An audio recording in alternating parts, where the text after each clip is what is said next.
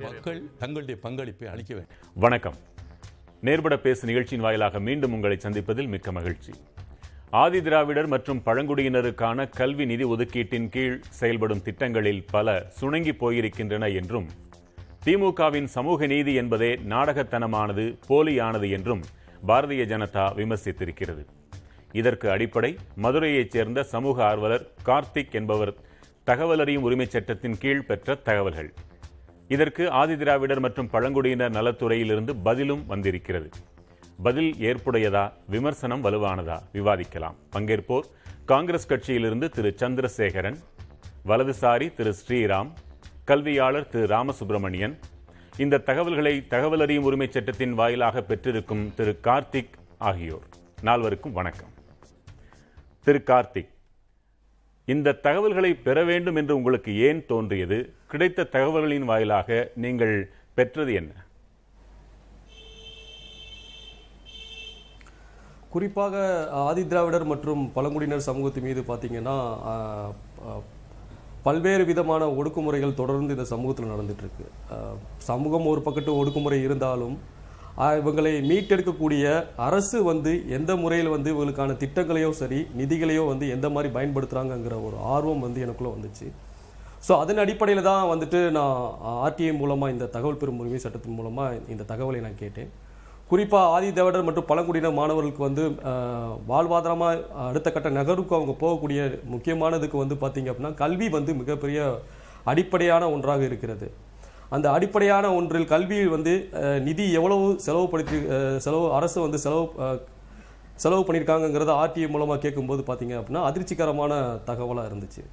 குறிப்பாக பார்த்தீங்க அப்படின்னா முப்பத்தி மூணு திட்டங்கள் இருக்குது அந்த முப்பத்தி மூணு திட்டங்களில் இருபது திட்டங்கள் அஹ், பயனடைஞ்சிருக்கு பதிமூணு திட்டங்களுக்கு வந்து ஜீரோ நிதிங்கிறது ரொம்ப அதிர்ச்சியான தகவலாக வெளியே வந்துச்சு.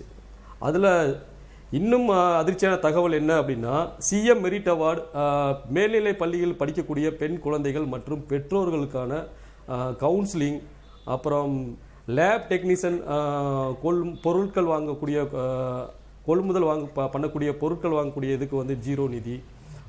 சிறந்த ஆதி திராவிட நல பள்ளிக்கு வந்து சிறப்பு விருது கொடுக்கக்கூடிய இந்த மாதிரி பல்வேறு திட்டங்களுக்கு வந்து பார்த்தீங்கன்னா ஜீரோ நிதிங்கிறது ஆர்டிஎம் மூலமாக வந்து அதிர்ச்சிகரமான தகவலாக வெளியே வந்திருக்கு சரி இதற்கெல்லாம் இன்றைக்கு பதிலும் வந்திருக்கிறதே. உங்களுடைய அந்த ஆர்டிஐ வாயிலாக பெறப்பட்ட தகவல்களை எடுத்து பாரதிய ஜனதா கட்சியின் மாநில தலைவர் அறிக்கை வெளியிட்டிருந்தார். அதற்கு அரசிடமிருந்து உரிய துறையிலிருந்து பதில் வந்திருக்கிறதே. அதை நீங்கள் முழுதாக படித்து பார்த்திருப்பீர்கள். அது உங்களுக்கு ஏற்புடையதாக தெரிகிறதா? இல்லை கண்டிப்பாக இப்போ நான் ஒரு அரசுங்கிறது வந்து எப்படின்னா மக்கள் நலன் சார்ந்து இருக்கக்கூடியது தான் அரசாக நான் பார்க்க பார்க்க விரும்புகிறேன் ஒரு ஆர்டிஐ மூலமாக தகவல் வாங்கி அது வெளியே வந்ததுக்கப்புறம் அதை வந்து கட்சி தலைவர்கள் மற்றவர்கள் வந்து அது ஒரு கண்டன குரல் எழுப்பினதுக்கப்புறம் அதை வந்து ஒரு தகவலாக வெளியே சொல்கிறது வந்து ஏற்புடையதில்லை. அரசு வந்து இயல்பாகவே மக்களை சார்ந்திருக்க வேண்டும் மக்களுக்கான நலத்திட்டங்களில் வந்து கூடுதல் கவனம் செலுத்த வேண்டும்ங்கிறதா என்னோட கோரிக்கையாக இருக்குது ஆமாம் தகவல்கள் தேவைப்படுவோருக்கு தரப்படுகின்றன தகவல்கள் கிடைக்கின்றன. நீங்கள் ஒரு முறையில் பெற்றிருக்கிறீர்கள். அரசும் உடனடியாக தருகின்ற அளவிற்கு தகவல்களை வைத்திருக்கிறது. நம்முடைய கேள்வி திராவிட மாடல் என்று சொல்லிக்கொள்ளும் அரசு உண்மையில் அப்படி இல்லை என்று வெளிக்காட்டத்தான் நீங்கள் இதை செய்தீர்களா? இல்ல திராவிட மாடல்ங்கிறது அவங்களோட கட்சி அந்த கொள்கை அதில் இருந்தாலும் சரி நான் வந்து பொதுவாக வந்து வந்து அரசை வந்து எப்படி பார்க்குறேன் அப்படின்னா மக்கள் நலன் சார் ஏற்கனவே சொன்ன மாதிரி மக்கள் நலன் சார்ந்து இருக்கக்கூடிய விஷயங்களா பார்க்குறேன். அது மட்டும் இல்லாமல் இன்னைக்கு பார்த்தீங்க அப்படின்னா சமூகத்தில் வந்து ரொம்ப இருக்கிறதே வன்னரபிள் பின்தங்கிய விளிம்பு நிலையில் இருக்கக்கூடிய சமூகம் தான் இன்னைக்கு வந்து ஆதி திராவிடர் மற்றும் பழங்குடியினர் சமூகம். இதை யாரும் வந்து மறுத்துவிட முடியாது. ஸோ அந்த மக்களுக்கான திட்டங்கள் வந்து நடைமுறைப்படுத்துவதில் சிறப்பு கவனம் செலுத்த வேண்டுமே தவிர இருக்கின்ற நிதியை குறைக்கின்ற போக்கு வந்து அரசு வந்து தவறான முறையில் கையாளுங்கிறது தான் இந்த ஆர்டி மூலமாக வெளிச்சத்துக்கு தெரிய வருகிறது. தொடர்ந்து பேசலாம். திரு. சந்திரசேகரன் உங்களுடைய கருத்து என்ன இதில்? இதில் திரு அண்ணாமலை அவர்கள் வந்து தொடர்ந்து நான் இந்த இன்னைக்கு அந்த அறிக்கையை பார்த்த உடனே முதல்ல பார்த்த உடனே எனக்கு கொஞ்சம் பரவாயில்லைன்ற மாதிரி தோணுச்சு. பரவாயில்லையே ஒரு சமூக நலன் சார்ந்து ஒரு கட்சிக்கு அப்பாற்பட்டு ஒரு நல்ல அறிக்கையை கொடுத்துருக்கிறாருன்னு தான் நினச்சேன்.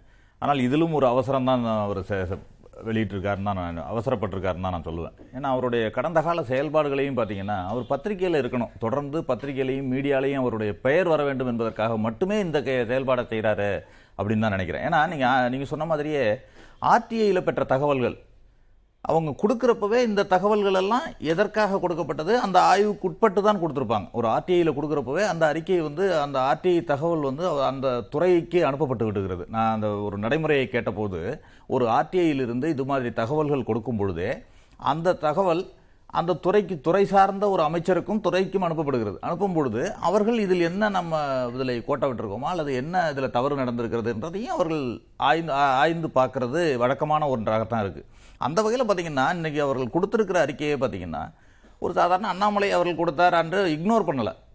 நீங்கள் அதே ஒரு பெரிய நல்ல ஒரு நடைமுறையாக பார்க்குறேன் நான். அவர் கொடுத்த அறிக்கையில் கொடுத்துற வாசகங்களும் சில விஷயங்கள் வந்து ஒரு கண்டிக்கத்தக்க விஷயமா இருக்கு. நீங்கள் இதுதான் திராவிட மாடலா போலி வேடம் அந்த மாதிரி விஷயங்களை வார்த்தைகள் எல்லாம் அவர் உபயோகப்படுத்தி அறிக்கை கொடுத்துருக்காரு.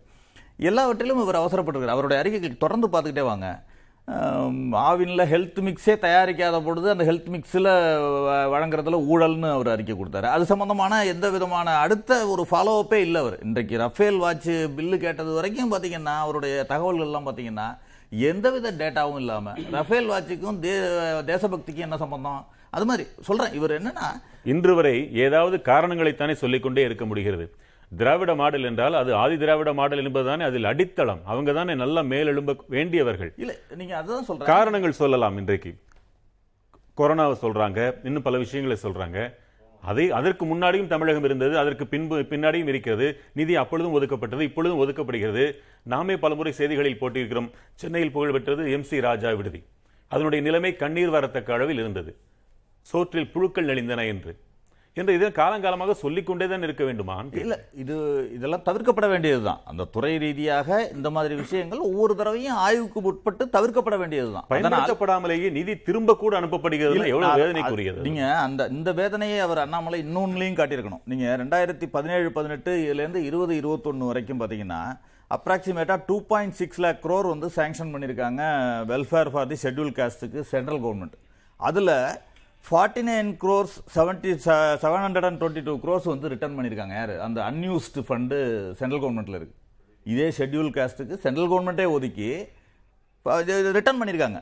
அதில் எயிட் மினிஸ்ட்ரிஸ் அதில் பார்த்தீங்கன்னா எயிட் மினிஸ்ட்ரிஸ் அண்ட் டிபார்ட்மெண்ட்டில் எயிட்டி பர்சன்ட் ஃபண்ட் வந்து left unutilised in the period of two thousand seventeen and twenty one சொல்கிறாங்க அதிமுக ஆட்சியில். நோ நோ இது central government fund Central government fund. Central government fund central government யூட்டிலைசேஷன்லேயே சொல்கிறேன் அந்த டிபார்ட்மெண்ட்லேயே அவங்க இப்போ fifty thousand crore கிட்டத்தட்ட அவங்க ரிட்டர்ன் பண்ணியிருக்காங்க இது இதுவும் ஆர்டிஐயில் பெற்ற தகவல் தான். தி பிரிண்ட்ன்ற ஒரு மீடியாவில் டுவெண்ட்டி ஒனில் வந்தது. மார்ச் டுவெண்ட்டி ஒனில் வந்தது. இது ஒரு தகவலுக்காக சொல்கிறேன் நான் என்ன சொல்கிறேன்னா இது இது சாதாரணமாக யார் பண்ணினாலும் இது இதை கரெக்டாக யூட்டிலைஸ் பண்ணணுங்கிறது தான் எங்களுடைய வேண்டுகோள். நான் நினைக்கிறதும் அதுதான். ஆக மத்திய மாநில எந்த அரசாங்கம் இருந்தாலும், ஆதி திராவிடர்களின் நிலை கவலைக்குரியதாக இல்ல வச்சிருக்கிறாங்க. எந்த டிபார்ட்மெண்ட்டா இருந்தாலும் சரி நீங்க ஆயுதிராவிடர் நல நலனை மட்டும் நான் சொல்லல. நான் சொல்றது இது மாதிரி பல டிபார்ட்மெண்ட்ஸுக்கு ஒதுக்கப்படுற நிதி வந்து சரியான நேரத்துல விடுவிக்காத கால காரணத்தினாலும் திருப்பி அனுப்பப்படுது.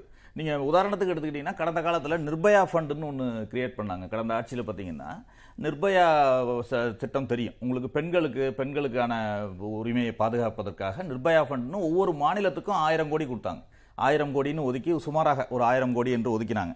நீங்கள் அதில் மருத்துவக் கல்லூரி அந்த மாணவி அந்த கொலை வழக்குக்கு பிறகு இதை கிரியேட் பண்ணாங்க கடந்த யூபிஏ அரசில். ஆனால் என்ன பண்ணாங்கன்னா இதிலிருந்து ஆண்டுதோறும் ஆயிரம் கோடி நிதி கொடுத்தப்ப தமிழக அரசு பார்த்தீங்கன்னா அதில் நூற்றி தொண்ணூத்தெட்டு கோடி கொடுத்ததில் கொடுத்ததுல வெறும் ஆறு கோடி மட்டும் செலவு பண்ணிட்டு ரிட்டர்ன் பண்ணியிருக்காங்க கடந்த எடப்பாடி பழனிசாமி அவர்களுடைய ஆட்சியில். இது உச்சநீதிமன்றத்துக்கு போய் உயர்நீதிமன்றத்திற்கு போய் அந்த நீதிமன்றமே கண்டன குரலையும் எழுப்பினதை நான் பார்த்துருக்கோம்.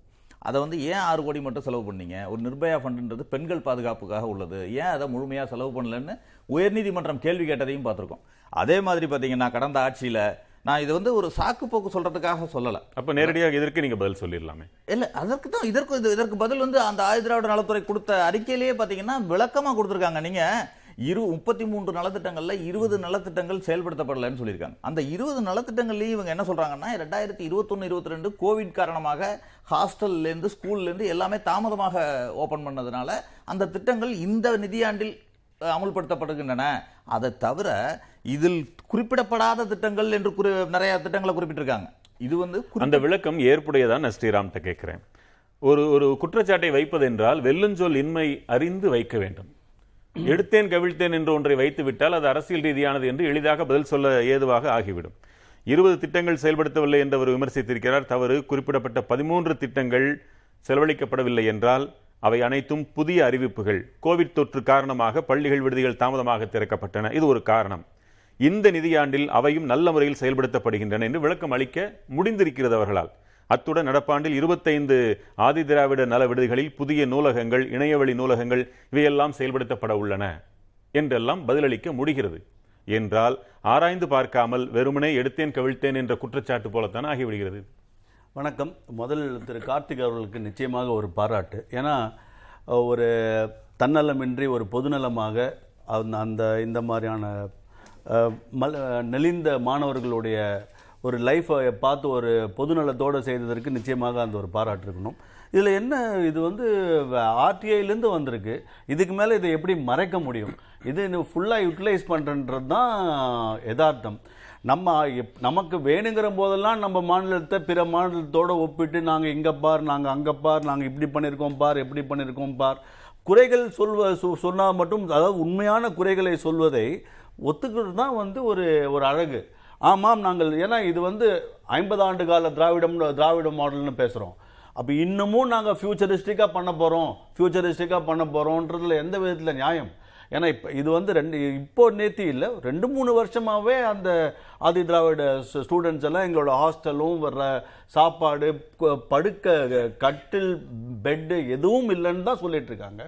அப்புறம் நம்ம வந்து திருப்பி திருப்பி இதெல்லாம் ஃபியூச்சரில் பண்ணுவோம் ஃபியூச்சரில் பண்ணுவோன்றது வந்து எந்த விதத்தில் நம்ம வந்து இதை அக்செப்ட் பண்ணிக்க முடியும்? சரி உங்களுக்கு அந்த நூற்றி ஐம்பது ரூபா அவங்க ஏதோ அவங்களுடைய அவங்களுடைய லோக்கல் எக்ஸ்பென்சஸ் கொடுக்கறது கூட அவங்களால அதை உங்களை எதுக்கு எப்படி தடு எதனால தடுத்தது? இதை கூட அதை வந்து வந்து ஏன் அவங்களுடைய ஆதார் லிங்கையோ அவங்களோட அக்கௌண்ட்ஸ்லயோ நம்ம ஏன் கொடுக்கல? இதில் வந்து நிச்சயமாக ஃபெயிலியர் இருக்குது ஃபெயிலியர் இருக்கிறது அக்செப்ட் பண்ணுறதுல எந்த கவர்மெண்ட்டுக்கும் ஒரு ஏன்னா நம்ம மிச்ச கவர்மெண்ட்டை நீங்கள் இதை பண்ணல அதை பண்ணலன்னா நம்ம நம்ம அடித்து சொல்கிற போது நம்மளை பற்றி சொல்கிற போதும் கேட்கணும் இல்லையா? ஸோ இதில் நிச்சயமாக அந்த ஆதி திராவிட ஸ்டூடெண்ட்ஸை வந்து சரியாக ஹேண்டில் பண்ணன்றது அப்பட்டமான உண்மை. அது அண்ணாமலை சொன்னால் உங்களுக்கு இப்பதான் வேகம் எடுக்குது. அவர் அவர் சொல்றதுனால தான் விஷயம் நடக்குது. அதான் யதார்த்தமா பா- ஒரு வருஷமா பார்க்கறோம் இப்பவும் பார்க்கறோம் இல்ல, திராவிட மாடல் அரசுன்னு சொல்லிக் கொள்கின்ற ஒரு அரசு ஒரு ஆர்டிஐ போட்டாலே கிடைத்துவிடக்கூடிய இவ்வளவு தகவல்களால் தாங்கள் அடிபட போவோம்னு தெரியாமல நடந்துப்பாங்க? அப்படித்தானே நடந்திருக்காங்க. அதான இன்ஃபர்மேஷன் இப்போ இந்த ஆர்டிஐ அவங்க சொல்ற காரணங்கள் எல்லாம் நீங்க ஏத்துக்கலையா? நிச்சயமாக அது வந்து நிச்சயமாக அது காரணங்களை ஏற்றுக்க முடியாது. உங்களோட ரிசல்ட் என்ன? அதுவும் வந்து அவர் கட்சி சார்ந்தவர் இல்லை திரு கார்த்திக் அவர்கள். ஒரு பொது நலத்தோடு ஒரு ஒரு இண்டிவிஜுவல் ஒருத்தர் பண்ணதுல வந்த கடை கிடைக்கப்பட்ட இன்ஃபர்மேஷன் அதை நீங்க எப்படி நீங்க இல்லைன்னு சொல்ல முடியும்? மூடப்பட்டிருந்த விடுதிகளுக்கு என்ன செய்ய முடியும்? கோவிட் காரணமாக மூடப்பட்டிருந்தன பள்ளிகள் விடுதிகள் எல்லாம். கோவிட் முடிஞ்சு. ஒன்றரை வருஷம் ஆச்சுங்க. கோவிட் முடிஞ்சு ஒன்றரை வருஷம் ஆச்சு. உங்க நீங்க பதில் என்ன, நீங்க திரு மோரல்ல? ஸ்கூல்ஸ் எல்லாத்தையும் நார்மலா எடுத்துன்னு வந்துட்டீங்களே? எந்த ஸ்கூல் வந்து நீங்க இன்னும் வீட்ல இருந்து பண்றீங்க? இல்ல எல்லாமே நார்மல் தானே இருக்கு அதுதான் கோவிடையும் நம்மளோட கன்வீனியன்ஸுக்கு யூஸ் பண்றோம். அதான் பாயிண்ட் இப்போ ஸ்ரீராம் கோவிடை பற்றி பேசாதீங்கங்கிறார். அஹ், அப்படி பேசாமல் இருக்க முடியாது சார். ஏன்னா இப்போ இந்த கரண்ட் இயர் தான் ஸ்ரீராமுக்கு நன்றாகவே தெரியும் என்று நினைக்கிறேன். இந்த கரண்ட் இயரில் தான் ஃபுல்லாக ஒர்க் இருக்கோம். போன வருஷத்தில் அப்படி கிடையாது. ஏன்னா there were lot of hiccup இந்த கோவிட் பிரச்சனைகள்லாம் இருக்கத்தான் செய்தன. அதனால வந்து இப்போ தமிழ்நாடு அரசாங்கம் சொன்னது வந்து தவறு என்று நான் சொல்லவே முடியாது. டெஃபினட்டாக அது வந்து இப்போ அங்கே பிரச்சனைகள் இருந்தன கோவிட் பிரச்சனைகள் இருந்தன.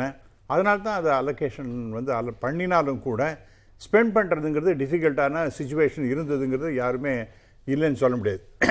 அதே மாதிரி இப்போ இங்கே இருக்கிற எல்லாருக்குமே நன்றாக தெரியும். இப்போ ஒரு பட்ஜெட் ப்ரெசென்ட் பண்ணுறாங்கன்னு வச்சுங்க அது மிஸ்டர் சந்திரசேகர் ரொம்ப அழகாக சொன்னார். பட்ஜெட்டில் போடுவாங்க சார் நான் சொல்கிறது யூனியன் பட்ஜெட்டை நான் சொல்கிறேன் அவங்க என்ன பண்ணுவாங்கன்னா ஒரு ஒரு துறைக்கும் இவ்வளவு இவ்வளவு இவ்வளவுன்னு அலோகேட் பண்ணுவாங்க. கடைசியில் பார்த்தீர்கள் என்றால் அந்த என்ன அலோகேட் பண்ணாங்க அந்த அளவுக்கு செலவாகாது. அது இன்க்ளூடிங் இந்த ஆதி திராவிட நலமாக இருக்கட்டும் அல்லது வேறு இதாக இருக்கட்டும் பெ- பெரிய பெரிய ப்ராஜெக்டாக இருக்கட்டும். நான் சொல்கிறது ரோட்ஸு ரயில்வேஸு அந்த மாதிரி ப்ராஜெக்டாக இருக்கட்டும். அவங்க அது மாதிரி பண்ணுறதில்ல கடைசியில் அது மூணு நாலு செக்மெண்ட்டாக பிரிச்சுப்பாங்க நாலு குவார்டராக கிட்டத்தட்ட மூணாவது குவார்ட்டர் முடியுது. அடுத்த இதில் நீங்கள் கேட்டிங்கன்னா கூட கொடுக்க மாட்டாங்க. நீங்கள் தமிழ்நாடு நாங்கள் மூணு குவார்ட்டரில் செலவு பண்ண முடியும் சார். நாலாவது குவார்ட்டரில் ஒன்று ரெண்டு மூணுக்கு நாங்கள் கொடுங்கன்னு சொன்னால் கொடுக்க மாட்டாங்க. ஏன்னா அதெல்லாம் போச்சு சார். அவ்வளோதான் ரிட்டர்ன் ஆஃப் இது நடைமுறை. இதெல்லாம் நம்ம we must accept the facts as they are இதுதான் பட்ஜெட் இருக்கு. அதனால இதை நீங்க சேர்த்து வைத்து அடுத்த இதுல பயன்படுத்த பண்ண முடியாது. அதுதான் நான் சொல்ல வரேன். அந்த அந்த அந்த அது மாதிரி ஒரு சிஸ்டம் இருக்கு.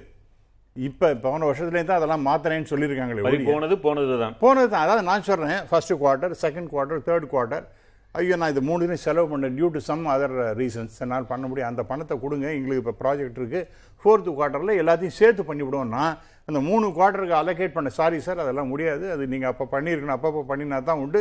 அதெல்லாம் அக்குமுலேட் பண்ணி ஃபோர்த்து குவார்ட்டரில் பண்ணுறதுன்னு முடியாதுன்னு சொல்லிட்டு ரைட்டாக பண்ணி. இது மாதிரி நீங்கள் கணக்கு எடுத்து பார்த்தீங்கன்னா டெஃபினட்டாக அலோகேஷன் ஒன்று நீங்கள் பட்ஜெட் எடுத்து பாருங்கள் ஒரு ஒரு ப- வருஷத்தினுடைய பட்ஜெட்டையும் எடுத்து பாருங்கள் அப்படி பார்த்தாலும் ஆறு ஏழு குவார்டருக்கு மேல ஆயிடுச்சு இந்த அரசாங்கம் வந்து. அவர் சொன்னதை போல எவ்வளவு செஞ்சிருக்கலாம்? இல்லை நான் செய்ய செய்யக்கூடாதுன்னு சொல்ல சார். முன்னாடி என்ன அதை நம்ம பார்க்கணும். அது நம்ம மிஸ்டர் கார்த்திக் இப்போ தான் புதுசாக ஏதோ போட்டிருக்காருன்னு நினைக்கிறேன்.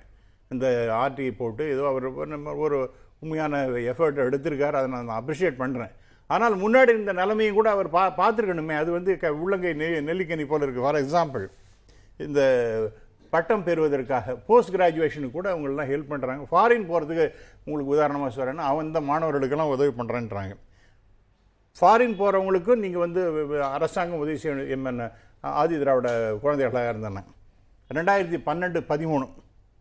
யாரும் கிடையாது. யாருமே இல்லையா போகிறதுக்கு வெளிநாடு போகிறதுக்கு இல்லையா? பதிமூணு பதினாலு ஒருத்தர் ஒரே ஒரு மாணவர். பதினாலு பதினஞ்சு யாரும் கிடையாது. பதினாறு பதினேழு மூணு பேர். பதினேழு பதினெட்டு மூணு பேர். ப- பத்து பதினெட்டு பத்தொம்போது யாரும் கிடையாது. பத்தொம்போது இருபது ரெண்டு பேர். இது மாதிரி இருக்குது அதாவது இதெல்லாம் முன்னாடிலாம் இருந்த நான் என்ன கேட்குறேன்? உயர் திரு அண்ணாமலை அவர்கள் இந்த பழைய டீட்டெயில்ஸையும் பார்த்து வெளிநாட்டுக்கு போறது அது ஒரு வகையான இல்ல. நான் அதுக்கு நான் ரைட் குறைந்தபட்சம்.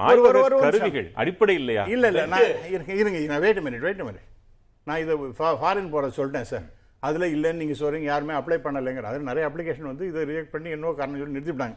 இதெல்லாம் அடுத்ததாக ரெண்டாயிரத்தி பதினேழு பதினாறு பதினேழு அப்போ டிஎம்கே இல்லை இரநூத்தி ஏழு கோடி ரூபாய் என்ன அவங்களால ஸ்பெண்ட் பண்ண முடியும். இரநூ ரெண்டாயிரத்தி பதினேழு பதினெட்டு ரெண்டாயிரத்தி இரநூத்தி அறுபத்தி ஏழு. அடுத்த வருஷம் நூற்றி அறுபத்தொன்று அதுக்கு அடுத்த வருஷம் நாலு அடுத்த வருஷம் இரநூத்தி நாற்பது அப்படி பார்த்தீங்கன்னா தொள்ளாயிரத்தி இருபத்தேழு கோடி ரூபாய். It's not one or two rupees அப்போல்லாம் டிஎம்கே இல்லை.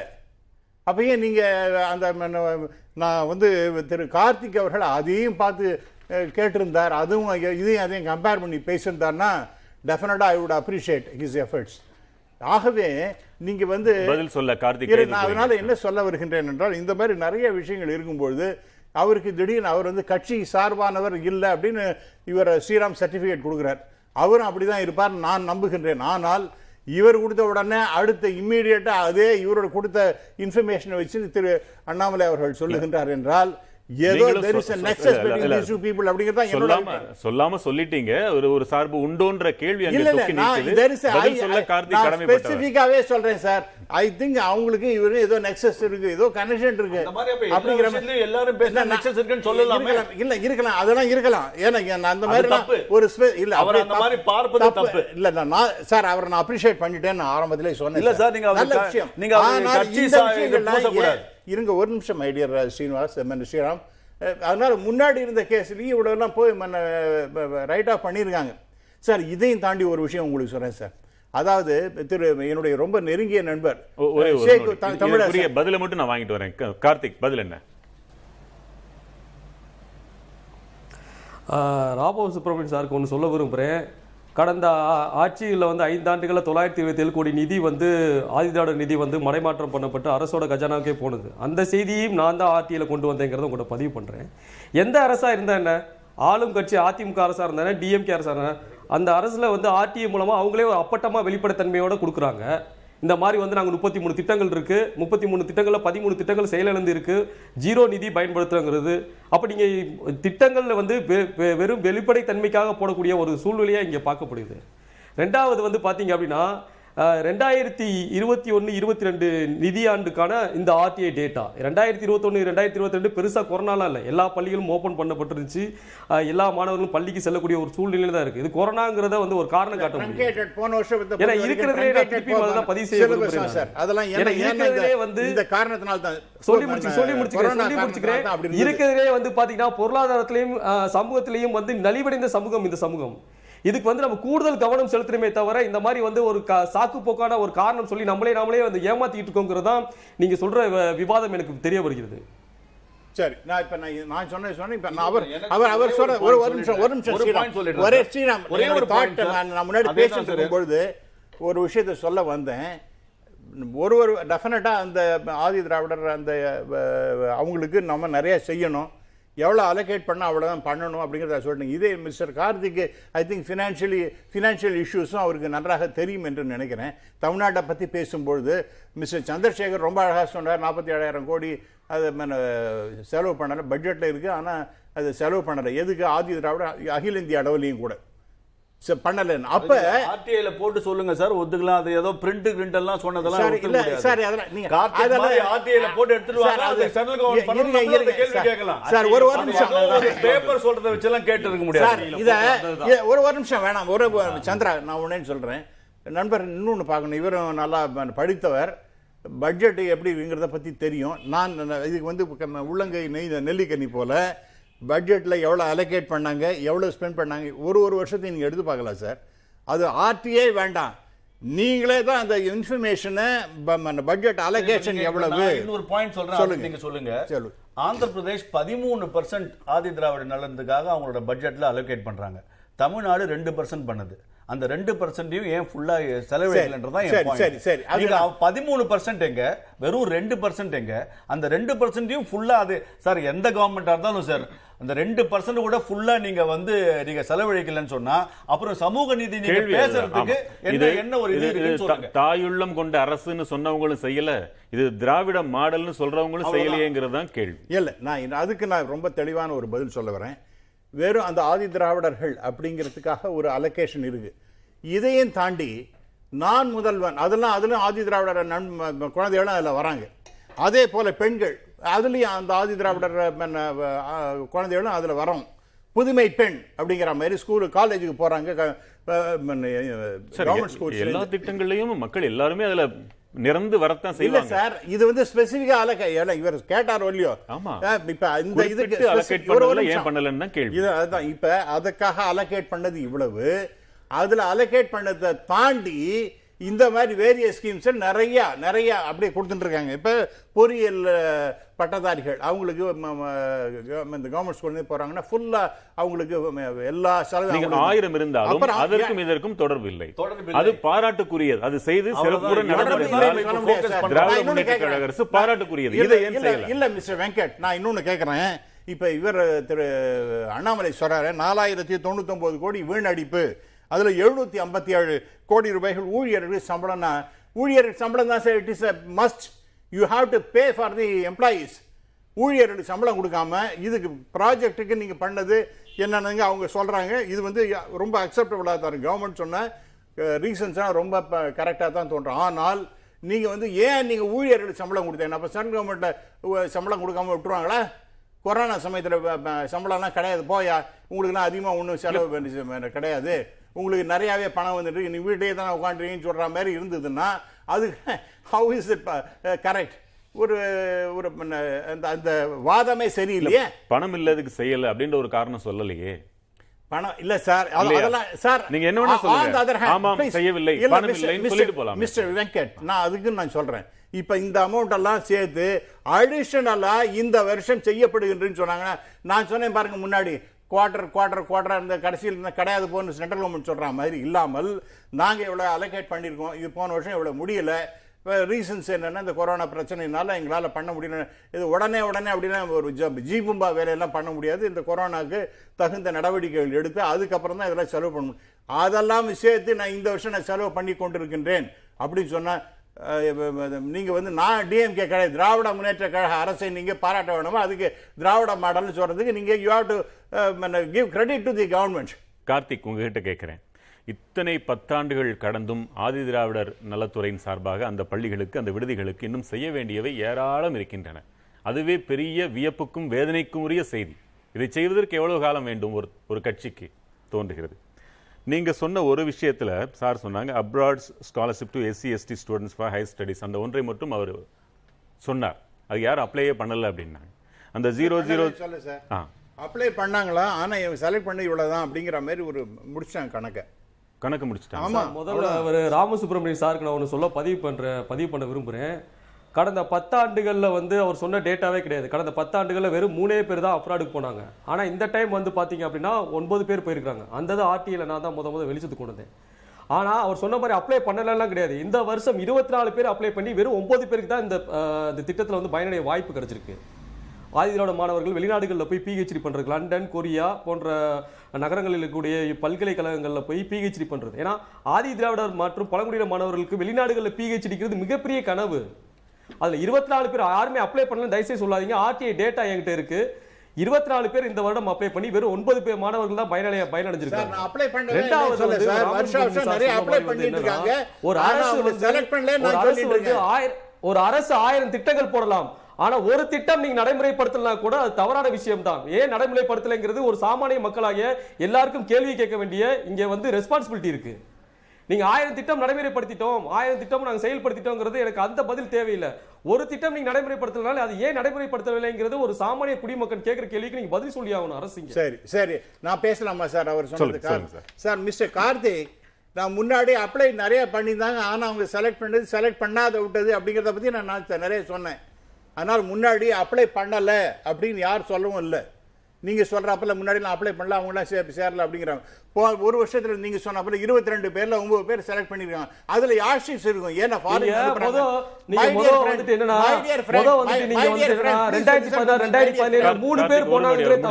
my dear friend please listen to me இப்போ இருபத்தி ரெண்டு பேர்ல ஒன்பது பேர் நீங்க வந்து எல்லாருக்கும் பிஹெச்டி பண்ணணும் அப்படிங்கிறதுக்காக எல்லாரையும் அனுப்புறதுங்கிறது டிஃபிகல்ட் அவங்களுக்கு யார்ஷிப்ஸ் நிறைய நாம்ஸ் வச்சிருப்பாங்க.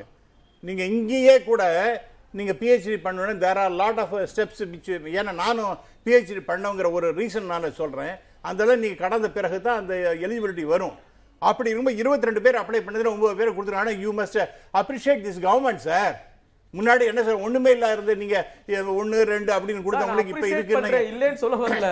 நீங்க தவறா புரிஞ்சுங்க. அப்ரிசியேட் பண்றேன் இல்லைன்னு சொல்ல வரல. இல்ல சார், ஒண்ணே ஒண்ணு நாங்க- மாநிலங்கள்ல பாத்தீங்கன்னா வருடத்துக்கு நூறு பேர் போறாங்க. நம்ம கம்பேரிசன் நீங்க அங்க பார்க்கணும். நம்ம டெல்லி குஜராத் போன்ற மாநிலங்கள்ல பாத்தீங்க அப்படின்னா இதே திட்டத்துல வந்து நூறு பேர் போறாங்க. நம்ம கம்பேரிசன் பார்க்கணும். நம்ம ஒன்பது பேரை வச்சு நம்ம வந்துட்டு போறோங்கிறது நம்ம அப்ரிசியேட் பண்ண Yes, கூடாது. yes, my இன்னும் இந்த திட்டத்துல நம்ம ஒத்துக்கணும். My dear. கார்த்திக் நீங்க சொல்றது நான் ஒத்துக்கிறேன். அதே சமயத்துல இப்ப இங்க நீங்க நீங்க இப்ப ஆர்டி ஆர்டிஐ போட்டிருக்கீங்கல்ல அடுத்தது நீங்க என்ன பண்ணணும்னா இருபத்தி ரெண்டு பேர் ஏன் அப்ளை பண்ணீங்க இருநூத்தி இருபது பேர் அப்ளை பண்ணு நீங்க ஒரு public awareness among the Adi Dravida community நீங்க பண்ணினீங்கன்னா அது சர்வீஸ் வந்ததே இருபத்தி ரெண்டு அதுல ஒன்பது பேர் போட்டிருக்காங்கன்னா நீங்க என்ன பண்ண முடியும்? அங்க நிறைய பேர் அரசு வந்து வந்து பாத்தீங்கன்னா எல்லாத்துலயும் ஒரு ஜனநாயக அரசுங்கிறது வந்து பாத்தீங்க அப்படின்னா எல்லாத்துலயும் வெளிப்படைத்தன்மையோட இருக்கணும் சார். எல்லாமே ஆர்டிஏ மூலமா கேட்டதுக்கு அப்புறம் தான் தகவல் தருவோம். ஆர்டிஏ மூலமா தகவல் தந்ததுக்கு அப்புறம் தான் நாங்க வெளி உலகத்துக்கு தெரியப்படுத்தணுங்கிறதெல்லாம் கிடையாது. ஒரு ஜனநாயக அரசு வந்து ஒரு சாமானிய குடிமக்களுக்கு எல்லாத்தையும் டிரான்ஸ்பரன்சியா வெளிப்படைத்தன்மையோட அறிவிக்கணும். அந்த விஷயத்துல இன்னைக்கு நம்ம தோத்து போயிருக்கோங்கிறத நம்ம தயவு செய்து இந்த- திட்டங்கள் எல்லாம் மக்களை சென்று சேரலைன்னு சொல்றீங்களா கார்த்திக்? இல்ல மிஸ்டர் கார்த்திக் நீங்க பேசுவது தவறு. அதாவது. டிரான்ஸ்பரன்சி இல்லைன்னு எப்படி நீங்க சொல்ல முடியும்? அப்ளை பண்ணது இருபத்தி ரெண்டு பேர் நாம்ஸ் அப்ளை பண்ணி ஒன்பது பேர். அப்ப டிரான்ஸ்பரன்சி இல்ல. இந்த திட்டங்களே பாருங்க. இன்னைக்கு ஆர்டிஏ மூலமா வெளிய வந்ததுனால தான் இன்னைக்கு பதிமூணு திட்டம் செயல்படுத்தலைங்கிற நடைமுறைக்கு வெளியே தெரிஞ்சிருக்கு. இல்லனா எப்படி தெரிஞ்சிருக்கும்? எப்படி வந்திருக்கும்? நான் நான் சொல்லணுமா சார் நீங்க வந்து போன பட்ஜெட்டை நீங்க படிச்சீங்களா சார் போன சொல்லுங்க சார். நம்ம தமிழ்நாடு பட்ஜெட் அதுல வந்து பட்ஜெட் எவ்வளவு சார்? போன வருஷம் பட்ஜெட் எவ்வளவு சார்? ஆயுத இருங்க ஒரு நிமிஷம் my dear Karthik listen to me நீங்க போன வருஷம் ஆயுத நலத்துறைக்கு ஒதுக்கப்பட்ட பட்ஜெட் எவ்வளவு சார்? இருங்க சார் ஒரு ஒரு நிமிஷம் நான் சொல்றது நீங்க கொஞ்சம் தயவுசெய்து புரிஞ்சுங்க.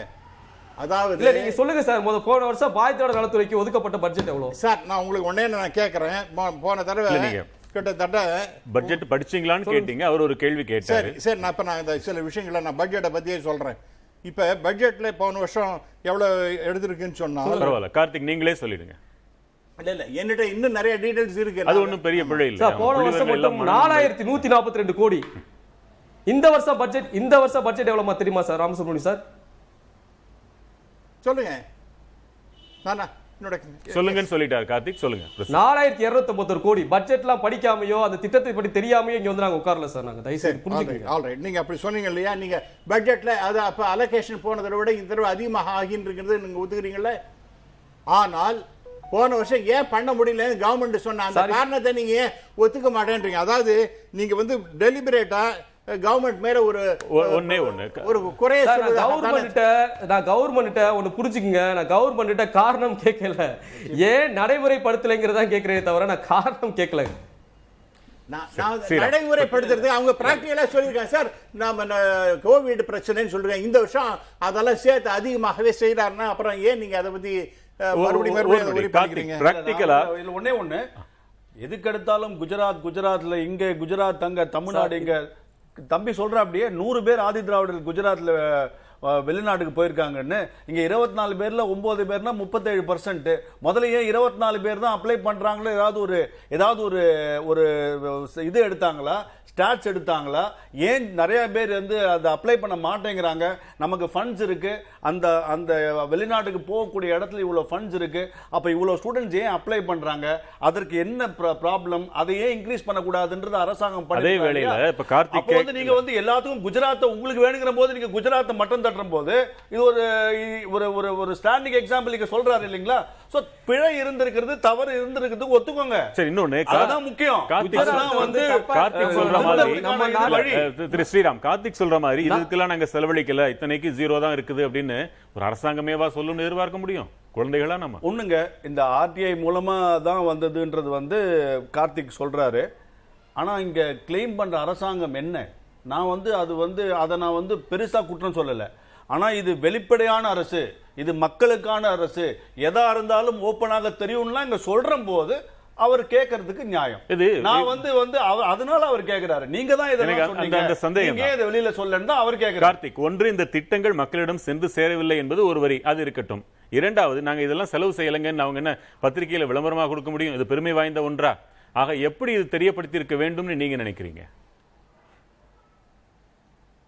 சார் ஒரு நல்ல ஒரு ஜனநாயக அரசுங்கிறது திட்டம் போடுவது மட்டும் அரசோட வேலை கிடையாது. யாருக்காக அந்த திட்டம் போடுகிறோமோ அந்த மக்கள் அதை பயனடைகிறார்கள் பயனடைகிறார்களாங்கிற கண்காணிக்க வேண்டிய பொறுப்பும் அரசுக்கு இருக்கு. அப்படி கண்காணிக்க வேண்டிய பொறுப்பு இல்லை அப்படின்னா இப்படி பெயரளவில் ஒரு திட்டத்தை போட்டுட்டு நம்ம இந்த மாதிரி ஒரு சப்ப காரணத்தை சொல்லி கேட்டுட்டு நம்ம ஒரு விவாதமா விவாதம் பண்ணிட்டே போயிட்டே இருக்கலாம் சார் நம்ம. சரி நிச்சயமாக. ஏன்னா. இன்னைக்கு ரெண்டாயிரத்தி இருபத்தி ரெண்டு ஆண்டுகள் நம்ம கடந்துட்டு இருக்கிறோம் இன்னைக்கும் பாத்தீங்க அப்படின்னா ஒரு ஒரு சமூகத்துல ஒரு நலிவடைந்த சமூகத்துல பாத்தீங்க அப்படின்னா பின்தங்கிய பொருளாதாரத்திலையும் கல்வியில எல்லாத்தையும் பின்தங்கிய சமூகத்துல இருக்கக்கூடிய மக்களுக்கு போடக்கூடிய திட்டங்கள் அது சரியா முறைப்படி முறையா போய் சென்றடையலங்கிறத வெளிச்சத்துக்கு கொண்டு வந்துட்டோம் இன்னைக்கு. இந்த இன்னைக்கு வந்து பாத்தீங்கன்னா அதை நீங்க பதிலை நீங்க வாங்க நம்மளும் ஆர்டிஐல யார் பார்த்தாலும் எளிதாக புரிந்துவிடும். அந்த முப்பத்தி மூணு திட்டங்களை ஒரு பதிமூணு திட்டங்களுக்கு பூஜ்ஜியம் பூஜ்ஜியம் பூஜ்ஜியம்னே இருக்குது. இந்த பூஜ்ஜியங்கள் பதிமூன்றில் எது அதிர்ச்சி தரத்தக்க ஒன்று? இதற்கெல்லாம் நிச்சயமாக செலவழித்திருக்க வேண்டும் நீங்க நினைக்கிறது இதெல்லாம். சார் சிஎம்மோட மெரிட் அவார்டே கொடுக்கல சார். அதான் ரொம்ப அதிர்ச்சிகரமா இருக்கு. முதலமைச்சர் கே கண்காணி முதலமைச்சரோட அவார்டு மெரிட் அவார்டு கொடுக்க வேண்டிய அந்த திட்டம் கூட ஜீரோ நிதிங்கிறது தான் ரொம்ப அதிர்ச்சிகரமா இருக்கு. ஒரு உதாரணத்துக்காக பதிமூணு. திட்டங்கள்ங்கிறதும் சிறப்பு திட்டங்கள் தான். ஆனா சிஎம்மோட மெரிட் அவார்டுங்கிறது ரொம்ப இம்பார்ட்டன்ட் அந்த அந்த திட்டம் கூட ஜீரோ நிதிங்கிறது தான் அதிர்ச்சியா இருக்கு. என்ன பதில் சொல்றீங்க சந்திரசேகர்? இல்ல அதுக்கு தான் அந்த அந்த பதிலே கூட அவங்க கொடுத்துருக்கிறது பார்த்தீங்கன்னா திட்டம் வந்து பன்னெண்டாம் வகுப்பு மதிப்பெண் அடிப்படையில் செயல்படுத்தப்பட்ட வந்ததை வந்து ரெண்டாயிரத்தி பதினேழு பதினெட்டுலேருந்து மதிப்பெண் அடிப்படையில் இல்லாமல் தரவரிசையில் கொண்டு வந்துட்டாங்க ரேங்கிங்கில் கொண்டு வந்துட்டாங்க.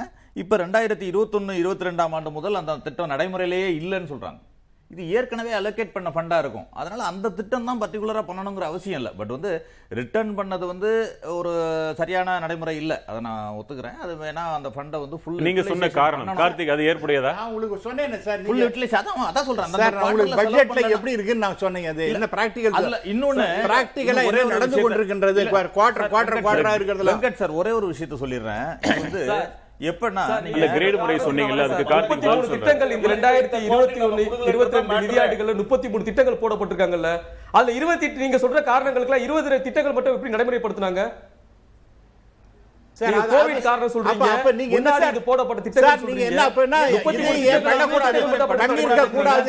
பேசுறீங்களா? ஏன் இதை பண்ணி நீங்க இப்ப ரெண்டுமே இருக்கு. ஏன் நான் இருக்கிறதுல தொய்வா இருக்குன்னு சொல்ல வரேன் உங்ககிட்ட. இல்ல இல்ல நீங்க- சார் இந்த அளவுக்கு. ஒன்னொன்னா பண்ணிட்டு. இருக்காங்களேன்னு அதாவது இருக்கும்போது சந்திரசேகர் இல்ல வெளிப்படைத்தன்மையான அரசுன்னு இல்ல அப்படிங்கறத சொல்றீங்க. ஏன்னா நான் இது வந்து பிஎம் கேர் கிடையாது. நீங்க ஆர்டிஐல போட்டா கிடைக்காது அப்படின்றது கிடையாது. இதுல வெளிப்படையா கொடுத்துருக்காங்க இன்னைக்கு. பிஎம் கேர் ஃபண்ட் என்ன பண்ணாங்க? எல்லார்ட்டையும் பொது மக்கள்கிட்ட எல்லார்ட்டையும் வசூல் பண்ணிட்டு கிடைச்சில அதுக்கு ஆர்டிஐயில் வராதுன்னு சொன்னாங்க. ஆர்டிஐயே கொண்டு வந்தது காங்கிரஸ் அரசு தான். எதற்காக கொண்டு வந்துச்சு? வெளிப்படைத்தன்மை இருக்கணுங்கிறதுக்காக தான் இன்னைக்கு பத்து ரூபாயில் இன்னைக்கு அவர் இன்னைக்கு உட்காந்து ஒரு விவாதம் பண்ணிக்கிட்டு இருக்கோம். பத்து ரூபாயில். இதை நீங்க சொன்ன மாதிரி விளம்பரப்படுத்த முடியாது. எந்தெந்த திட்டத்துக்கு என்னென்ன செலவு பண்றாங்கன்றதை நீங்க எப்ப வேணாலும் யார் வேணாலும் கேட்டு தெரிஞ்சுக்கலாம். அதுதான் வெளிப்படைத்தன்மை. ஆர்டிஐயின் வெற்றி இது. ஆர்டிஐயின் வெற்றி தான். வெற்றி. இறுதி வெற்றி. வேண்டும் என்றால் இல்ல இன்னொன்னு சொல்றேன். நீங்க இந்த ஃபண்ட் அலோகேஷன்ல நீங்க ம- ரெண்டாயிரத்தி பத்தொன்பதுல திரு. எடப்பாடி பழனிசாமி அவர்கள் முதலமைச்சரா இருக்கிறப்ப குறிப்பிட்ட ஒன்றை சொல்றேன். அவர் தணிக்கை அறிக்கையில மூவாயிரத்தி ஐநூறு கோடி ரூபாய் ரூபாய் வந்து ரிட்டர்ன் பண்ணிட்டாங்க. அப்படிங்கிற ஒரு தகவல் வந்து தணிக்கைத்துறை வெளியிட்டது. தணிக்கைத்துறை வெளியிட்டு அதன் மூலமாக பத்திரிகைகள் எல்லாம் வெளியிருந்தப்போ எடப்பாடி பழனிசாமி அவர்கள் சொல்றாரு மத்திய அரசு வழங்கிய மூவாயிரத்தி அறுநூறு கோடி ரூபாய் நிதியை பயன்படுத்தாமல் திரும்ப வழங்கி விட்டதாக தணிக்கைத்துறையை மேற்கோள் காண்பித்து சில பத்திரிகைகள் தவறான செய்தியை வெளியிட்டுள்ளன. உண்மையில் ஒவ்வொரு ஆண்டும் மத்திய அரசு நிதியை வழங்கும் முன்னர் மாநில அரசு நிதியை ஒதுக்கும். அட்வான்ஸாக இவங்க நிதியை ஒதுக்குறாங்க. அதாவது ஒரு அலோகேட்னு அவங்க சொல்லிடுவாங்க அதை நம்பி இவங்க நிதியை அலோகேட் பண்ணுவாங்க. ஆனால் சில இனங்களில் மத்திய அரசு நிதி கிடப்பதில் தாமதம் ஏற்படும் பொழுது மாநில அரசு நிதியை விடுவிக்க முடியாது. ஆனால் அந்த நிதியானது சேமிப்பாக சேர்க்கப்பட்டு அடுத்த ஆண்டில் பயன்படுத்தப்படும். இந்த நடைமுறை அதிமுக ஆட்சியில் மட்டுமல்லாது திமுக ஆட்சியிலும் இருந்தது அப்படின்னு குறிப்பிடுறார் அவர். எல்லா ஆட்சியிலும் இது நடைமுறை தான் இருந்ததுன்னு சொல்றாரு. அவர் என்ன சொல்றாருன்னா அவர் சொன்ன மாதிரி எனக்கு தெரிஞ்சு அதை ரிட்டர்ன் பண்ணதா இல்லைன்ற மாதிரி அது சேமிப்பா இருந்து தான் அடுத்த கவர்மெண்ட்ல யூஸ் பண்ணாங்கன்றது தான் அவர் சொல்றாரு. அதான் அத- Yes, அதை சொல்றாரு. அந்த அந்த இதை தான் சொல்றாரு. for this current நீங்க- year, சில திட்டங்கள்ல குஜராத்தோட ஒப்பிட்டார்ல? நான் சொல்றேன் அதே குஜராத்தோட ஒப்பிட்டார்ல ஏன் யூபியோட ஒப்பிட வேண்டியதானே நான் வந்து ஒன்னு ஒன்று ஒரு பக்கம் வந்து நலத்திட்டத்தோட ஒப்பிடுறேன். இன்னொன்னு தலித்துகளுக்கு எதிரான தலித்துகளுக்கு எதிரான நான் என்ன சொல்றேன்? தலித்துகள். தலித்துகளுக்கு எதிரான வன்கொடுமை. தலித்துகளுக்கு எதிரான கொடுமைகள்ல எந்த மாநிலம் முன்னிலையில் இருக்கு இன்னைக்கு? நீங்க தலித்துகளுக்கு நல்லா செய்றீங்க திட்டம் செய்றீங்கன்றது ஒரு பக்கம். அவர்களுக்கு எதிரான கொடுமைகள் ஒரு பக்கம் இருக்கா. அதையும் அதையும் தடுக்கணுமா இல்லையா? அதையும் தடுக்க வேண்டுமா இல்லையா? நீங்க ரெண்டாயிரத்தி பதினஞ்சு வரைக்கும் நீங்க மத்திய அரசு எல்லாம் நீங்க மாநில அரசு ஓப்பனா இல்ல அப்படின்னு சொல்ற அதே நேரம் ஒவ்வொரு ஆண்டும் பாத்தீங்கன்னா முதியோர் பெண்கள் தலித்துகள் முதலான நலிந்த பிரிவினருக்கு எதிரான வன்முறை வந்து ஒவ்வொரு ஆண்டும் அவங்க டேட்டா வெளியிடுவாங்க மத்திய அரசு. ரெண்டாயிரத்தி பதினஞ்சாம் ஆண்டுக்கு பிறகு பாஜக அரசு வெளியிடவே இல்லை. ரெண்டாயிரத்தி பத்தொன்பதுல வலியுறுத்தி பாராளுமன்றத்துல எல்லாம் கேட்டு உச்சநீதிமன்றம் வரை சென்று அதற்கு பிறகு தான் டேட்டாவே வெளியிட்டாங்க. இவர் இவர்கள் தான் வெளிப்படையான அரசு. இவர்கள் எப்படி பற்றி எல்லா? தகவல்களும் வரட்டும். நேர்பட பேசி தொடர்கிறது திரு கார்த்திக். அரசின் துறை கொடுத்த அந்த பதிலில் பதிமூன்றுக்கும் பெரும்பாலான பதில் வந்து கோவிட் தொற்று காரணமாக என்பது இருக்கிறது. சரி ஒரு வகையில் அது ஏற்புடையது என்று எடுத்துக்கொண்டாலும் கூட நீண்ட நாட்களுக்கு அதையே சொல்லிக் கொண்டிருக்க இயலாது என்பது அவர்களுக்கும் தெரியும். மீண்டும் கோவிட் சுச்சுவேஷன் வந்துடக்கூடாதுன்னு நம்ம பயந்துட்டு இருக்கிற இந்த நேரத்தில் அவர்களின் நிலை என்ன? ஆதிதிராவிடர் அந்த பள்ளிகளின் நிலை அந்த விடுதிகளின் நிலை அந்த மாணவர்களின் நிலை அவர்கள் மேல் படிப்புக்காக அந்த கோச்சிங் சென்டர்ஸ் போகணுமே அதுக்கும் உரிய நிலை உள்ளது என்னன்றதை நீங்கள் கொஞ்சம் விளக்கமாகவே சொல்லுங்கள் அவங்க நிலை என்னங்கிறது. சார் பொதுவாகவே பார்த்தீங்க அப்படின்னா ஆதி திராவிடர் மற்றும் பழங்குடியினருக்கான நிதியில் வந்து பார்த்தீங்கன்னா முறையாக செயல்படலைங்கிறது தான் நான் சொல்ல வரேன் நான். ஏன்னா நான் இது டிஎம்கே அரசு ஏடிஎம்கே அரசுன்னு இல்லை எந்த அரசாக இருந்தாலும் சரி நிதியை வந்து முறையாக பயன்படுத்தலைங்கிறது தான். ஏன்னா கடந்த ஐந்து ஆண்டுகளில் தொள்ளாயிரத்தி இருபத்தி ஏழு கோடி நிதி வந்து ஆதி திராவிடர் மற்றும் பழங்குடியினருக்கு ஒதுக்கப்பட்ட நிதியை வெளியே அந்த நிதி வந்து முறையாக பயன்படுத்தாமல் தொள்ளாயிரத்தி இருபத்தி கோடி நிதி வந்து திருப்பி அரசோட கஜானாவுக்கே போயிருந்துச்சு. அதையும் ஆர்டிஐ மூலமா ஆஹ் வெளியே கொண்டு வந்து அதை நீதிமன்றத்திலே பொதுநல வழக்காக என்ன காரணம்னு நினைக்கிறீங்க? ஆதி திராவிடர்களை ஒடுக்க வேண்டும் அவர்களை வளர்த்தெடுக்க கூடாதுன்ற நோக்கம் இருக்குது அரசுகளுக்கு? இல்ல அப்படி சொல்ல வரல சார். இங்க வெளிப்படத்தன்மை இல்லைங்கிறதா சொல்ல வரேன். இப்ப நீங்க முன்னாடி பேசும்போது கூட சொன்னாங்க. அப்ப நாங்க இந்த திட்டம்லாம் சரியா செயல்படுத்தலைங்கிறத அரசு ஆர்டி மூலமா தான் கேட்கணும். அரசு வந்து எல்லாத்துக்கும் விளம்பரம் கொடுக்க முடியுமா கேட்கணும். ஏன் விளம்பரம் கொடுங்க விளம்பரம் கொடுக்கறதுல உங்களுக்கு என்ன பிரச்சனை?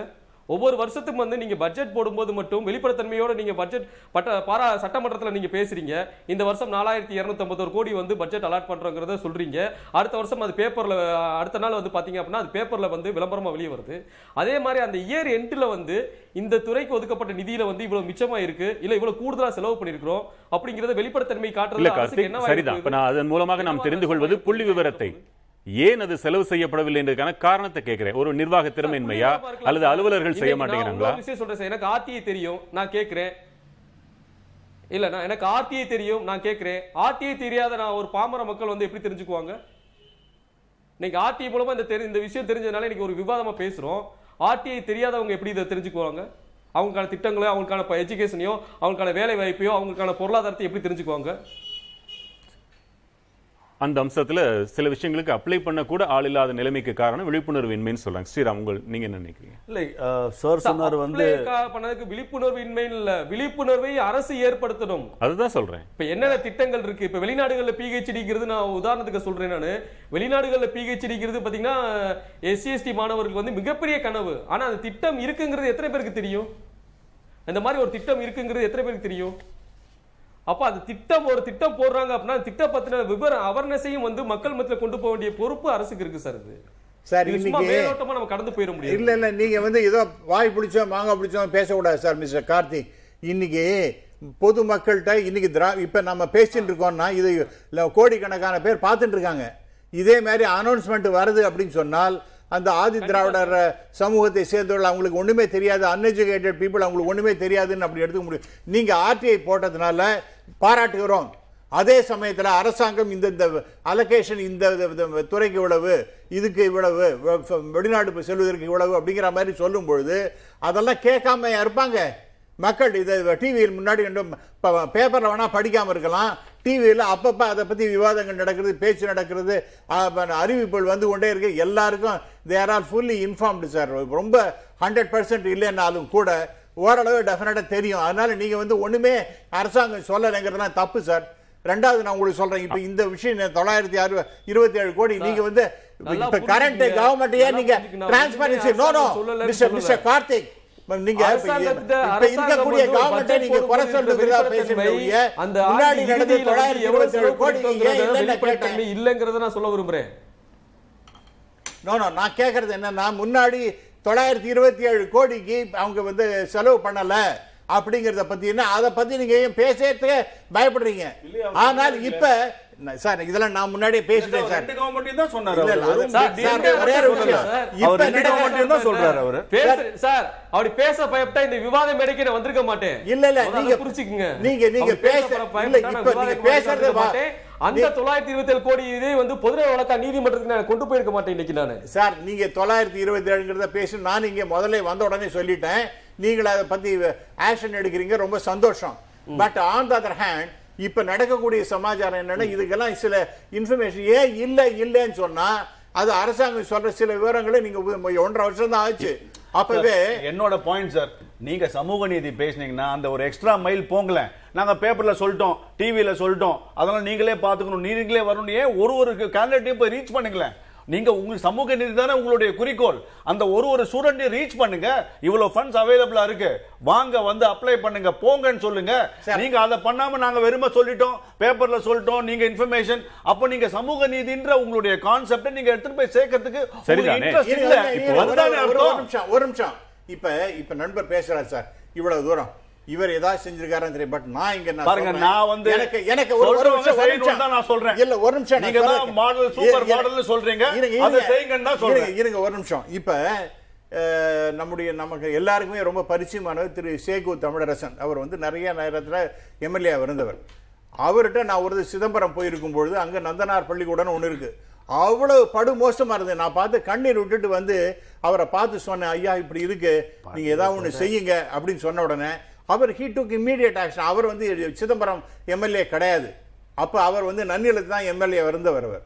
அவர்கிட்ட நம்ம சொன்ன உடனே அதை வந்து ஆக்ஷன் எடுத்து அதற்கு உரிய நடவடிக்கை. எடுத்து அப்ப வந்து ஆட்சியில் இருந்தவங்கள்ட்ட அவர் சொன்னார். எதுக்காக நான் சொன்னேன்னா எல்லாருக்கும் ஏதோ விதத்துல ஒரு சிறு கடமை இருக்குன்னு நாங்க நம்பினா இல்ல சார் இன்னொன்னு இப்போ அதே சமயத்துல அதே ஒரு ஒரு நிமிஷம். இப்போ ஒரு ஒரு ஃபண்டமெண்டல் ஒரு ஒரு ஒரு ஒரு நொடி. வெங்கட் நீங்க ஒரே ஒரு விஷயத்தை நான் அ விட்டுருங்க இருங்க ஃபாரின் விடுங்க சார் நான் இப்ப பேசுறேன். ஹாஸ்டல் ஃபெசிலிட்டி இப்ப எப்படி இருக்கு? ஹாஸ்டல் ஃபெசிலிட்டி மோசமா இருக்குன்றது தான் அவங்களோட கம்ப்ளைண்ட் சார், அது 50 வருஷம் என்ன சார்? திருப்பி திருப்பி நீங்க இதே சொல்லிட்டு நிறைவா இருப்பீங்க சந்திரசேகரன். சார், இது ஒண்ணு இல்ல. இப்ப பேரிடர் காலங்கள்னா அரசு உடனடியாக ஏதாவது செய்ய வேண்டும். செய்யணும். செய்யலைன்னா எத்தனையோ உயிர்கள் பறிபோயிரும். ஆனால் ஆதி திராவிடர் மாணவர்களின் நிலை எப்பொழுதும் பேரிடர் நிலையிலேயே இருக்கிறது. அவர்களுக்கு செய்வதற்கு முதலாண்டு திட்டம் போட்டு அடுத்த ஆண்டு அடுத்த ஆண்டுன்னு கொண்டு போயிட்டு இருக்க முடியுமா? என்ன செய்யணும்னு நினைக்கிறீங்க? இல்ல இதை வந்து எப்பொழுதுமே எல்லா அரசுமே நீங்க கைவிட்டுறணும்லாம் எந்த அரசும் நினைக்காது.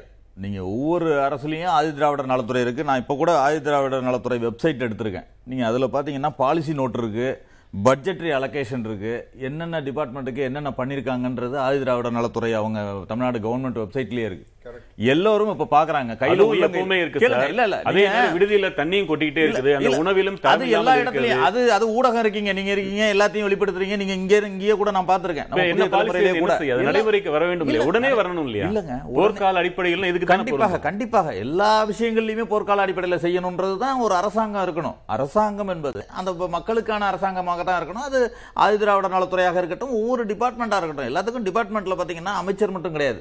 அதற்கு கீழே அதிகாரிகள் ஒவ்வொரு டிபார்ட்மெண்ட்டுக்கும் அதற்கு கீழே பல் பல்வேறு அதிகாரிகள் கீழ்மட்டம் வரைக்கும் இருக்காங்க. அவரவர்கள் அவரவர்கள் பணியை செஞ்சாலே இதெல்லாம் சரியாக நடக்கும் தான் நான் நினைக்கிறேன். வெறும் நீங்கள் வந்து ஒரு முதலமைச்சரையோ அல்லது ஒரு அமைச்சரையோ நோக்கி பின் பாயிண்ட் பண்ணுறதுன்றது ஒரு ஒரு விதம். ரெண்டாவது நீங்கள் அதற்கு கீழ் உள்ள ஒவ்வொரு டிபார்ட்மெண்ட்டுடைய அதிகாரிகளுக்கும் இந்த பொறுப்பு இருக்குது நான் இது- இந்த இது மூலமாக சொல்கிறது என்னன்னாக்க எல்லா அதிகாரிகளுக்கும் பொறுப்பு இருக்குன்னு சொல்கிறேன் அரசியல்வாதிகளை கடந்து பிரதமர் மோடி மட்டும் தான் பொறுப்பேற்கணும் மாநில அரசாங்கம் எதா இருந்தாலும் அது கீழ இருக்கிற ஆபீசர்ஸ் எல்லாம் பொறுப்பேற்கணும். இல்ல மத்திய. அரசாங்கம் மத்திய. அரசாங்கத்தை பத்தி எல்லாத்தையும் ஸ்ரீராம் பொறுப்பேற்கணும். பேசும்பொழுது- இது என்ன மாதிரியான நான் என்ன சொல்றேன் சார், மிஸ்டர் வேண்டும் என்றால் எடுத்துக்கிறீங்க.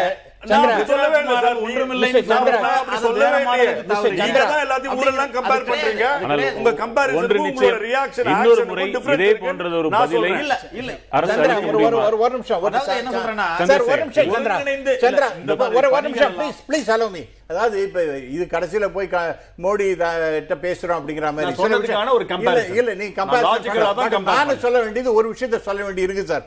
நீங்க இப்ப சென்ட்ரல் கவர்மெண்டோட எடுத்துங்க. எவ்வளவு ப்ராஜெக்ட்ஸ் போடுறாங்க? இப்ப இன்னைக்கு வந்து செய்தி என்னன்னா கவர்மெண்ட் சென்ட்ரல் கவர்மெண்டோட நிறைய ப்ராஜெக்ட்ஸ் பர்டிகுலர்லி இன்ஃப்ராஸ்ட்ரக்சர் ப்ராஜெக்ட்ல ஐம்பத்தி ஒரு பர்சன்ட் ஆஃப் த ப்ராஜெக்ட்ஸ் அங்கெல்லாம் cost over run time over run. இந்த மாதிரிலாம் இருந்திருக்குன்னா அது எவ்வளவுன்னா நாலு லட்சத்தி ஐம்பத்தி ரெண்டாயிரம் கோடி. அப்போ வந்து திரு மோடி அவர்களை பே- ஏன் கேட்க கூடாதுன்னு நான் கேக்குறேன் ஏங்க, அதே நான் இதே தான் கேள்வி கேட்டா நீங்க கடந்து போயிட்டீங்க. அதற்கு பதில் சொல்லல. இல்லங்க. இதை யாரையும் நீங்க எதுவும் கேட்க கூடாது நாங்க எல்லாம் கரெக்டா பண்றோம். அந்த வாதம் தான் எப்படி நான் கேக்குறேன் சொன்னதுனால கோடி நான் பேச பண்ணிருக்காங்க. ஐம்பதாயிரம் கோடி பண்ணிருக்காங்களே, அதே மோடி மோடியை அரசு ஒரே ஒரு. இதே பதிலை இந்த துறை மீண்டும் ஒரு முறை தர முடியாது என்பது உங்கள் அனைவருக்குமே புரிந்த ஒன்று. பழைய கோவிட்டை வச்சு இன்னொரு ஆண்டு காலம் நீட்டிக்க முடியாது. ஆக இதற்கு ஒரு நல்ல தீர்வு அடுத்த முறையாவது கிடைத்து விட வேண்டும் என்பதை எதிர்பார்க்க வேண்டும். உங்கள் அனைவரின் பங்களிப்புக்கும் மிக்க நன்றி. மற்றும் ஒரு நேர்பட பேசு நிகழ்ச்சியில் மீண்டும் சந்திக்கலாம். வணக்கம்.